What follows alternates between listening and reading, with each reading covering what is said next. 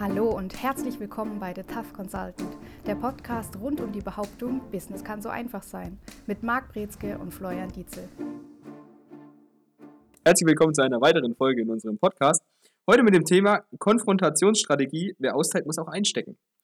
Frage vorab: Wer kriegt denn diesmal sein Fett weg? Welche Abteilung im Unternehmen? Grundsätzlich fangen wir heute damit an, alle Abteilungen mal uns anzuschauen. Denn es geht weniger darum, jetzt unternehmensspezifisch zu sein, wo wir bestimmte Funktionen oder Ziele erreichen wollen in bestimmten Abteilungen, sondern es geht generell um das Thema Führung, es geht um das Thema Management und natürlich auch um das Thema Konfliktmanagement, Strategien und auch um die Psychologie von Mitarbeitern und Führungskräften. Was sind denn so typische Situationen überhaupt, die es erstmal gibt, wo man überhaupt in die Situation kommt, dass man austeilen muss bzw. Äh, einstecken muss? Häufig gerade Mitarbeiter haben die Tendenz, sich über ihre Chefs und Führungskräfte aufzuregen. Und wir hatten schon mal darüber gesprochen, Führungskräfte oder Führung an sich ist erstmal ein Thema, das zu Unzufriedenheit führt, weniger als dass es zur Zufriedenheit führt. Also wir haben hier einen klassischen Hygienefaktor. Schlechte Führung ist uns allen bekannt und wir regen uns drüber auf, aber wir sehen nicht, wenn gute Führung wirklich da ist oder wir sehen es selten. Da brauchen wir schon einen gewissen geschulten Blick für die Erfahrung, um dann wertschätzen zu können, zu können was wirklich gute Führung ausmacht. Muss es immer schlechte Führung sein oder können es auch andere Faktoren sein, die dafür sorgen, dass ähm, Mitarbeiter untereinander sich über Führungskräfte auskotzen? Häufig fängt der Fisch an zu stinken von oben. Also tatsächlich ist es häufiger so, dass wir tendenziell bei der Führung des Unternehmens, manchmal auch zwei, drei Stufen weiter oben, Probleme haben. Also nicht unmittelbar bei den direkten Führungskräften, aber da ist es tatsächlich so, dass dort dann häufig Führung ein negatives Thema ist, weil eben von oben die Richtung nicht stimmt, der Kompass nicht ausgerichtet ist. Es kann natürlich auch mal sein, dass man Mitarbeiter hat, die toxisch sind zu einem gewissen Grad, die dann sich über generell alles auskotzen und sich drüber aufregen. Und das ist natürlich dann sehr schade und auch sehr schwierig, weil hier dann auch von oben wenig gemacht werden kann. Meistens ist es aber so, dass bei guter Führung im übertragenen Sinne die anderen Mitarbeiter dann auch schnell hier merken, dass hier die Person versucht zu sabotieren. Das sind ja meistens dann auch Leute, die eh schon innerlich gekündigt haben, die früher oder später das Unternehmen eh verlassen, die auch keine Arbeitsleistung mehr groß geben. Im Gegenteil, die anderen müssen dadurch dann meistens mehr, mehr arbeiten, müssen die Arbeit von denen noch mittragen. Und ja, genau. Ähm, aber wenn die Mitarbeiter dann untereinander ähm, sich auskotzen, sage ich mal, in leichten Fällen jetzt kein toxisches äh, Verhalten. Und ähm, ist das schon eine Art von Austeilen? Oder ist Austeilen nur, wenn ich das direkt demjenigen sage, den es betrifft? Also sprich, wenn ich zur Führungskraft gehe und da austeile. Beides kann man durchaus als Austeilen verstehen. Natürlich, klassischerweise würden wir gerade, Stichwort Konfrontation, eher verstehen, dass Austeilen bedeutet, ich teile jetzt aus bei einer Person, mit der ich tatsächlich im Konflikt stehe, also klassischerweise dem Boxgegner, den ich gegenüberstehe und versuche jetzt umzuhauen. Aber auch hier teile ich aus in indirekt, wenn ich sage, das passt nicht, das passt nicht, das passt nicht, denn das wird auch weitergegeben, weitergetragen und setzt sich möglicherweise im Mindset fest bei den anderen im Team. Ähm, wie erkenne ich das als Führungskraft, wenn da schon was im, im, im Raunen ist, sage ich mal? Diese leichte Stimmen und klar ab und an dringt was an die Oberfläche. Habe ich da überhaupt Möglichkeiten, das frühzeitig, sage ich mal, irgendwie noch mitzubekommen, dass ich es im Keim ersticken kann? Das ist ein sehr heikles Schwert, denn tatsächlich, es kann sein, dass man mal die dicke Luft mitbekommt, dass Kommunikation flach fällt, dass es sehr still wird im Raum oder dass vielleicht auch das, was vorher gut funktioniert hat, flüssig an Kommunikation funktioniert hat, dass das auf einmal stoppt, weniger wird und dass man hier merkt, irgendetwas ist jetzt hier als Wand dazwischen. Und das ist dann der Punkt, dass man hier aktiv mit Transparenz und auch mit Nachfragen entgegenwirken möchte, damit hier dann das Team wieder eingeholt, eingefangen werden kann und dass man darüber spricht, was sind vielleicht Probleme, Wünsche, Sorgen, Ängste, was sind vielleicht auch Perspektiven, die man bieten kann, die man so noch nicht deutlich formuliert hat. Ist es auch schon die ganze Strategie dahinter oder würdest du sagen, da gehört noch mehr dazu? Da gehört noch mehr dazu. Also es gibt natürlich auch die Situation, wenn wir jetzt nicht nur davon ausgehen, dass wir jetzt das Team haben, was vielleicht untereinander sich darüber aufregt, wie die Führung läuft, sondern es kann ja auch sein, und den Fall werden wir auch häufiger sehen, dass die Führungskräfte austeilen gegenüber den Mitarbeitern. Also, dass die Führungskräfte ihren Frust rauslassen, dass die ihren emotionalen Druck abbauen, indem sie andere Mitarbeiter zusammen ich will nicht sagen scheißen, aber zusammenscheißen und letztlich dann dazu führen, dass hier Konflikte entstehen und hier kommt es dann auch wieder auf die psychologische Einstellung und das psychologische Profil an der Mitarbeiter, ob die das einstecken können oder ob die dagegen hauen, ob das sich ganz so hochschaukelt in so einer Spirale, was dann kein positives Ende nimmt oder ob es dazu führt, dass man tatsächlich gute, produktive Mitarbeiter verkrault, zu dieser inneren Kündigung führt. Das sind nämlich die Gefahren, wenn ich zu viel, zu stark austeile.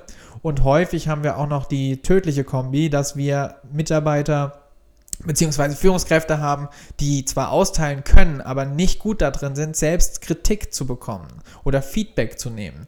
Und wenn das der Fall ist, dann haben wir so den, den schlimmsten Fall, dass wir beratungsresistente Choleriker haben, die dann ihren Frust an Mitarbeitern auslassen, was einfach zu Mitarbeiterfluktuation führt, was Kosten verursacht, was zu mangelndem Qualitätsbewusstsein führt und letztendlich das Unternehmen den Bach runtergehen lässt. Was mache ich mit den Leuten, wenn ich so einen Choleriker Personaler habe? Ist es nicht besser, da die Fluktuation zu verhindern, indem ich ihn rausschmeiße? Das ist richtig, allerdings wird meistens die Luft dünner über den Cholerikern. Das heißt, es gibt immer noch so ein bisschen den Ansatz in einigen Unternehmen zu sagen, ja, der, die Mitarbeiter mögen den zwar nicht, aber irgendwie leistet er das doch. Oder der findet doch genügend Leute, dass die Zahlen stimmen und so weiter. Strategisch bedeutet an der Stelle zu sein, tatsächlich zu überlegen, kann ich mir es leisten, diese Person weiterzutragen? Im Idealfall schafft man es doch, zu der Person durchzudringen und zu sagen, hey, so kann es nicht weitergehen, so funktioniert es nicht. Und da müssen dann auch Reißleine gezogen werden. In Extremfällen kann es ja auch bis nicht nur vom Betriebsrat gehen, sondern es kann ja vor Gericht gehen. Ich finde das extrem schwierig einzuschätzen und ähm, zu sagen, man muss gucken, ob es sich rechnet weil ähm, das schlägt ja auch Wellen, die gehen weit über das Unternehmen hinaus. Mitarbeiter, die das Unternehmen verlassen, im großen Stile, spricht sich natürlich erstmal in der Umgebung rum und mit der Zeit verliert es natürlich Gesichtsverlust, Imageverlust fürs Unternehmen, was damit einhergehen kann. Absolut. Und das bedeutet auch, dass das ganze Unternehmen den Bach runtergehen kann, weil ein Arschloch drin sitzt. Und es braucht nicht viel, aber eins kann durchaus das Ganze schon zum Fall kippen. Und im Idealfall ist es so, dass wir natürlich eine, über, noch eine Ebene darüber haben, über diesen Cholerikern, die dann sagen, nein, so nicht. Und da kommt es auch auf die Unternehmenskultur an. Inwieweit wirkt die sich darauf aus? Die Unternehmenskultur ermöglicht es erstmal, dass so ein Choleriker überhaupt Führungskraft werden kann. Und im schlimmsten Fall forciert das Ganze auch, dass mehr oder weniger dieses cholerische, sich als Arschloch zu geben, dieses harte Führen, vielleicht auch sehr autoritäre, dass das dann belohnt wird. Und dagegen will man vorgehen. Und gerade das macht man, indem man die Kommunikationskultur stärkt, indem man Transparenz schafft, indem man positive Werte zeigt, indem man selbst das vorlebt, was man leben möchte und ganz schwierig auch diesen Vertrauensvorschuss den Mitarbeitern gibt, dieses Mikromanagement weglässt und sagt, hey, ihr Leute macht das in eurem Tagesgeschäft jeden Tag, ihr seid da viel näher dran, ihr seid die Experten und wir sind dazu da, mit euch zu unterstützen und gemeinsam dieses Ziel, diese größeren Ziele zu erreichen. Das ist eine produktive Unternehmenskultur. Woran liegt es eigentlich, dass, wie ich finde, relativ zu häufig ähm, solche Menschen, die cholerisch veranlagt sind, muss nicht immer gleich Extremfall sein, aber die oft schnell laut werden, oft in Führungspositionen sind auch? Häufig sind sie dort, weil sie lauter sind als die anderen und auch am lautesten schreien, wenn es die Möglichkeiten gibt. Die Personen sind manchmal auch sehr prestigeorientiert, das heißt, sie wollen Status, Charisma, die wollen die Anerkennung und sind da dann auch sehr konfrontativ und direkt im Umgang diese Ziele zu erreichen. Und das freut natürlich die unternehmerische Seite zunächst, denn das sind Menschen, die ihre Ziele erreichen, die Zahlen bringen, die liefern Und das ist auch gut und schön, wenn es natürlich im Rahmen ist. Es kann aber sein, dass über den Zeitraum von Jahren von Erfahrung das Ganze kippt. Und dann haben wir die Situation, dass auf einmal die Mitarbeiter dann ähm, unzufrieden werden, dass es auf deren Schultern ausgetragen wird. Und das darf natürlich nicht erlaubt bleiben wenn sich die Strukturen so entwickelt haben über die Zeit hinweg, dann auch, und man wird dann ja auch wieder ein Stück blind, sage ich mal, die Scheuklappen, die sich dadurch ergeben, man erkennt es gar nicht mehr. Man, dann kommen dann Aussagen, äh, Aussagen zustande, wie es gibt ja keine guten Leute und äh, die Leute gehen ja alle und keiner will ja arbeiten und das hat ja alles einen Grund, dass man das dann einfach nicht mehr erkennt auch. Das ist richtig und das sind so die größten Paradigmen und Programme, die einfach in uns drin laufen und auch in Unternehmen ganze Chancen und Gelegenheiten ungenutzt lassen, weil die sich nicht darum, weil die sich nicht darum kümmern und nicht genügend Orientierung haben, was möglich ist, was möglich sein könnte, wo man sich links und rechts bewegen kann. Es wird unflexibel. Diese klassischen Prinzipien der Mittelmäßigkeit, die wir immer wieder ansprechen, das haben wir schon immer so gemacht und das machen die anderen auch, sind diese zwei Prinzipien. Wenn wir die haben, das ist genau der Punkt, an dem sich dann diese Betriebsblindheit äußert. Übrigens, wir brauchen circa eine, einen Monat bis drei Monate in einem neuen Unternehmen, um diese Betriebsblindheit anzunehmen und aufzunehmen. Jetzt schnell. Also es ist also keine jahrelange Situation, die wir uns hier einimpfen lassen müssen, sondern wir sind da sehr schnell assimiliert in der neuen Unternehmenskultur. Und wenn wir da auch uns einordnen und dann heißt es auch, dass diese Strukturen dann die Persönlichkeiten bevorzugen, die in diese Kultur besonders gut passen. Perfekt. Ich würde mal vorschlagen, wir schauen uns mal die andere Seite der Medaille an. Wir haben jetzt viel über das Austeilen gesprochen generell. Ähm, wie sieht es denn auf der Einsteckenseite aus? Ist es denn nicht manchmal sinnvoller, man hält die Klappe? Absolut. Und wir haben auch in der Führungstheorie den Begriff Resilienz dafür. Also die Möglichkeit, immer wieder zum inneren Zentrum, zum Ruhepunkt zu kommen, diese Gelassenheit auszustrahlen und auch zu wissen, dass das, was gerade vor mir passiert, dass das nicht persönlich ist. Häufig ist es so, wenn eine Führungskraft oder auch ein Kunde sich beschwert und aggressiv ist und dann versucht, um sich zu hauen, also auszuteilen, dann ist es tatsächlich so, dass wir selbst so ein bisschen dieser innere Zen-Meister sein müssen und dann versuchen, hier ruhig zu bleiben und zu wissen, dass wir später wieder in unsere Ausgangsform kommen, wie so ein Gummiball, egal wie hart man auf uns einschlägt, wir kommen wieder in unsere ursprüngliche Form zurück und dass man da auch dann gelassen sein kann und zu sagen, okay, wir sind hier belastbar und wir sind hier aber trotzdem auch nicht persönlich angegriffen, denn wir wissen, es ist ein Problem der anderen Person, die hier agiert, nicht unser Problem. Äh, ich möchte es gerne wieder auf die Spitze treiben und ein bisschen dagegen schießen. Ähm, heißt das denn, man muss sich dann alles gefallen lassen?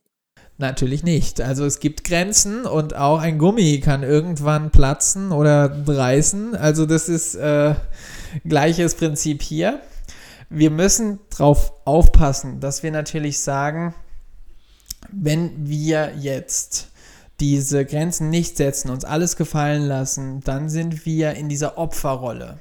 Und dann schaden wir uns selbst auch und wir kommen nicht zu dieser Gelassenheit. Wir kommen nicht zurück zu diesem Ursprungszustand, sondern wir haben dann die Gefahr, dass wir uns selbst so verformen, dass wir irgendwann nur noch Opfer und Spielball sind und dann selbst nicht mehr wirklich produktiv sind, sondern nur noch Spielball von der anderen Person. Wann bekomme ich dann mit, wann ich die Leine ziehen soll, als Mitarbeiter, sage ich mal, als Person für mich. Wann ist genug genug? Generell, das muss jeder ein Stück weit für sich selbst entscheiden. Und das ist auch eine Schwierigkeit, diese Grenzen zu finden und zu setzen und auszuloten.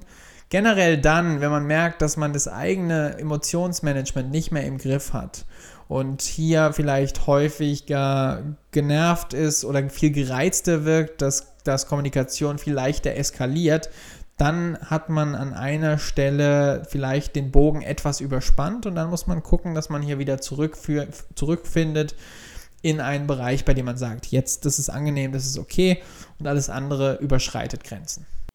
Ähm, jetzt haben wir natürlich oft den Fall, dass beispielsweise in Projekten jetzt Leute, die gut austeilen können und Leute, die äh, überhaupt nicht austeilen können und mehr einstecken können, aufeinandertreffen.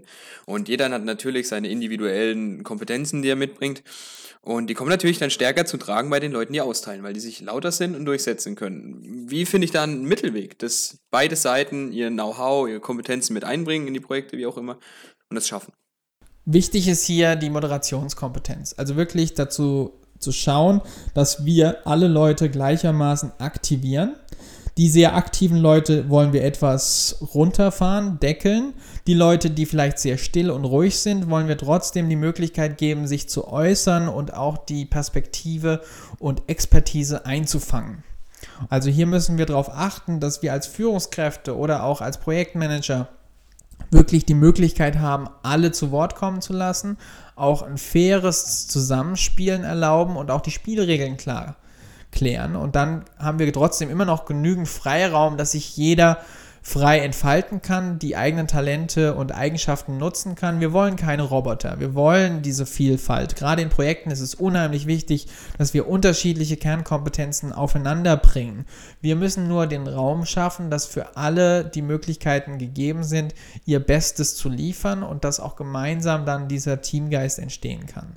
Und da darf nicht der Eindruck entstehen, dass die Lauteren bevorzugt werden oder dass die Leiseren bevorzugt werden, was auch manchmal der Fall ist, sondern dass hier eine faire Mischung und ein faires Regelwerk besteht. Wenn wir das Ganze mal jetzt extrem wieder betrachten, schön XY-mäßig, also austeilen, einstecken und du müsstest dich entscheiden, was ist denn jetzt strategisch vielleicht besser, wenn man auf welcher Seite man steht. Da gibt es ganz viele unterschiedliche Implikationen. Es ist, die richtige Antwort ist natürlich, es kommt drauf an. Das ist die klassische Beraterantwort, dass wir die Situation anschauen müssen, wann gilt was. Tatsächlich langfristig strategisch sinnvoller, und das ist vielleicht die überraschende Einsicht hier, ist, dass es häufig das Einstecken können wesentlich wichtiger ist, als es austeilen können. Austeilen ist taktisch. Da sind wir mal hier, mal da am Gewinnen. Wenn wir aber einstecken können und langfristig auch verstehen, wie wir das nutzen, abwarten, dann drüber nachdenken und erst dann unsere eigenen Überlegungen treffen, dann ist ganz klar der Punkt und ganz klar die Aussage, die zu treffen gilt, einstecken ist wesentlich strategischer als austeilen. Ja, allein in dieses Nachdenken, was ich habe auch zur Seite einstecken tendiert, ähm, allein dieses drüber nachdenken, dass man keine Schnellschüsse macht, äh, eine Nacht drüber schläft, wie verhält sich das Ganze, wie entwickelt sich das Ganze, sich einfach da nochmal drüber im Klaren kommt, das ist ja auch schon der strategische Ansatz, dieses Nachdenken überhaupt, was da natürlich vollkommen fehlt. Ähm Ein Punkt noch, es ist wichtig, auch gerade beim Thema Austeilen drüber nachzudenken. Es kann sein, dass es Personen gibt, die sehr gerne austeilen, aber man weiß nie, wie die andere Person tickt, die gegebenenfalls einstecken muss. Man weiß nicht, ob die einstecken muss, einstecken kann, ob die vielleicht genauso austeilt hinterher, ob man da schlafende Hunde weckt und oder vielleicht auch sogar eine Bombe platzen lässt. Und es ist auch so, man weiß nicht, aus was der die Person gemacht ist. Es kann sein, dass eine harmlose Bemerkung, die einfach mal so lob in den Raum geschmissen wird, dermaßen sexistisch oder rassistisch aufgefasst wird, was richtige Wellen schlägt und was ganze Karrieren beendet hat, einfach aus dieser Ignoranz heraus, dass sie nicht wissen, was die da eigentlich sagen und tun, weil sie reflexartig ein Programm abspielen, was sie irgendwann mal irgendwo gelernt und gehört haben. Und das bedeutet auch, dass Austeilen ohne Bewusstsein sehr dramatisch sein kann. Ja, man vor allen Dingen auch, wie du sagst, man weiß nicht, was passiert ist, was vorher passiert ist, wie die Person überhaupt schon drauf ist. Oft ist ja so, man kommt in den Raum rein, sagt irgendeine doofe Bemerkung, die überhaupt nicht ernst gemeint war. Jeder andere schätzt es auch normal so ein, aber auf der Vorgeschichte, Tagesvorgeschichte, wie auch immer, Verhältnisse zu Hause auch was damit reinspielen kann, kann das Ganze dann, wie du auch sagst, zu Bombe werden lassen, die einfach tick, tick, tick, und dann macht es einen großen Knall. Ja, also es ist, als würde man mit einem Baseballschläger zuhauen und man weiß nicht, auf was man zuhaut. Es kann sein, dass man ein Kissen trifft. Es kann sein, dass man eine Glasscheibe kaputt macht. Was würdest du sagen, müssen Geschäftsführer lernen noch? Beziehungsweise, ja, müssen sie lernen, ist immer wichtig und immer gut. Die ähm, davon überzeugt sind, ihr Führungsstil, ihr harter Führungsstil ist der richtige. Ist meiner Meinung nach komplett Bullshit. Aber was, was brauchen die? Wie, wie, wie können die da an sich arbeiten? Wie erkennen die das überhaupt? Das ist eine sehr gute Frage und die richtige Antwort ist leider sehr unbefriedigend.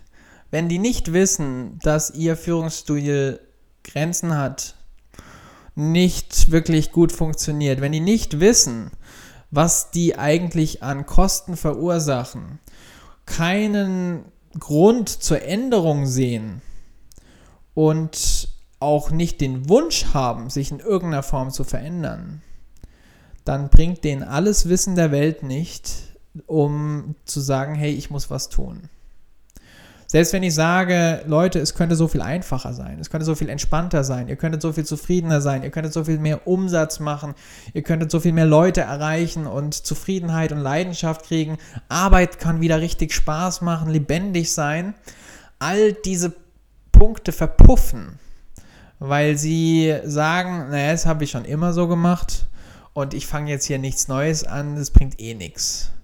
Und da ist Hopfen und Malz tatsächlich verloren. Ja, ich habe auch in vergangenen Veranstaltungen jetzt ähm, von einem Teilnehmer gehört, dass ähm, viele Ideen gerade von den Jüngeren ins Unternehmen getragen werden, die absolut einfach sinnvoll sind, aber absolut nicht gewünscht sind. Auch das ist ja genau das, was du gerade beschreibst, weil einfach nicht das Problembewusstsein überhaupt da ist, dass, dass wir daran arbeiten müssen im Unternehmen. Ist traurig eigentlich. Schade. Es ist traurig, aber wir leben in einer Zeit, die ganz viele Chancen und Hoffnung bietet. Weil jetzt ist die Möglichkeit wie noch nie gegeben, dass wir uns äußern, dass wir informieren, dass wir Kommunikation schaffen. Und das wird auch eines der zentralen Punkte sein. Wenn das Unternehmen nicht bereit ist, sich zu verändern, dann verändern die Leute das Unternehmen, bei dem sie arbeiten. Und in dem Moment, wo ich den Arbeitgeber verlasse, mehr oder weniger, und ich ändere meine Adresse, dann habe ich eine ganze Menge, auch was hier an Mobilität geschaffen ist. Wir haben eine viel klarere, eine viel deutlichere Struktur, einen höheren Anspruch, was wir wollen vom Arbeitsleben. Und hier gilt es wirklich, sich zu überlegen, wie können wir es schaffen, dass wir gemeinsam uns verbessern? Denn die Ideen, die da kommen, sind alle wertvoll, sind alle toll. Wir haben ganz tolle Menschen, die jetzt ins Arbeitsleben kommen und auch viel mitbringen, was aber häufig von der älteren Generationsseite her, ohne Alter zu nehmen, aber einfach die anders aufgewachsen sind, in einer anderen Unternehmenskultur groß geworden sind die stellen sich jetzt ein bisschen auf harte Zeiten ein, weil das bedeutet, hoppala, wir müssen was ändern. Ab im Bunker. Ich denke, das war ein nettes Statement zum Schluss. Das war's wieder für heute. Die Zeit ist vorbei. Wir hören uns beim nächsten Mal. Bis denn. Ciao. Und das war's wieder mit The Tough Consultant. Bei Wünschen, Fragen oder Anregungen schreiben Sie eine Mail an service at mbinspirations.com oder erhalten Sie weitere Infos unter www.mbinspirations.com.